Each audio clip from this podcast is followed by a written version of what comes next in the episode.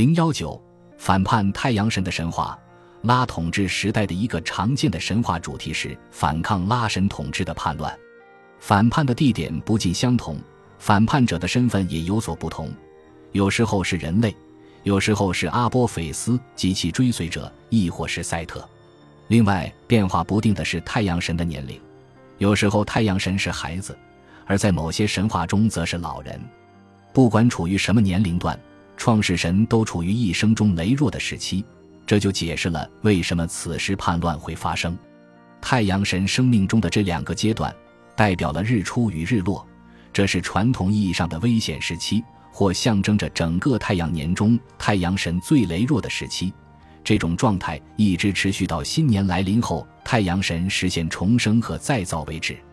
托特神通常被描绘成猪鹿、猪鹿头男子或蹲着的狒狒，他是与智慧、知识和学问有关的月神。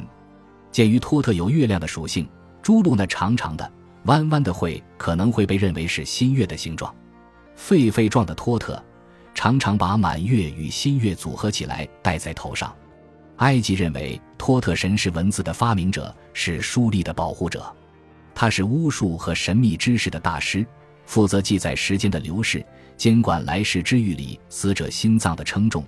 他的出现可被视为所有事情得到公正处理的保证。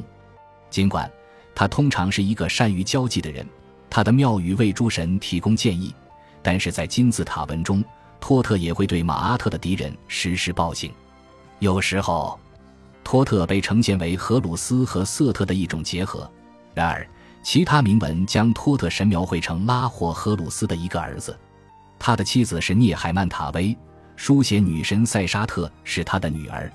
托特的主要崇拜中心在中埃及的赫尔摩波利斯，赫尔摩波利斯的祭司相信托特神在最早的创世土堆上现身，他创造了最早的一批神明及八神团，因为托特也是圣使。